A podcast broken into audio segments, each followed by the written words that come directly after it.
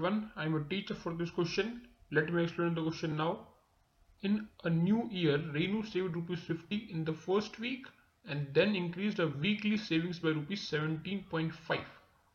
If in the nth week her weekly saving becomes 207.5, find the value of n. Okay? So बोला है कि पहली new year पे पहली बार रेनू ने कितने बचाए फिफ्टी रुपीज़ ओके तो ए कितना हो गया? हमारा फिफ्टी हो गया। ओके अब हर बार वो सेवनटीन पॉइंट अपनी सेविंग्स इंक्रीज कर रही है। तो डी कितना हो गया? सेवनटीन पॉइंट फाइव और किसी एंथ वीक में मतलब टी एन कितना हो गया उसका? Two zero seven point five हो गया। तो हमको एन की वैल्यू फाइंड करनी ये पूछा है क्वेश्चन के अंदर ये गिवन है। सो हमको पता है जनरल फॉर्म क्या होता है? T N equal to A plus N minus one into D होता है। Right if you put the values so 207.5 it is 50 है ये n माइनस वन डी और d कितना है हमारे पास?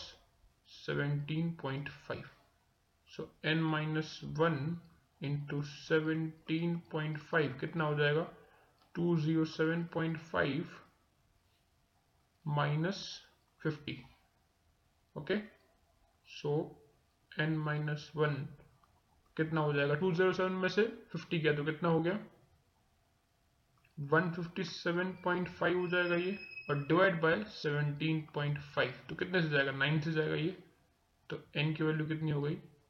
10 मतलब कि in the tenth week her savings will be 207.5 so in tenth week her savings will be 207.50 rupees.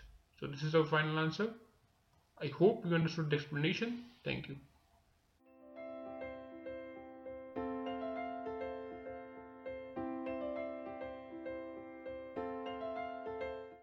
This podcast is brought you by Hubhopper Shiksha Abhiyan अगर आपको ये podcast पसंद आया तो प्लीज़ लाइक शेयर और सब्सक्राइब करें और video classes के लिए शिक्षा अभियान के यूट्यूब चैनल पर जाएँ।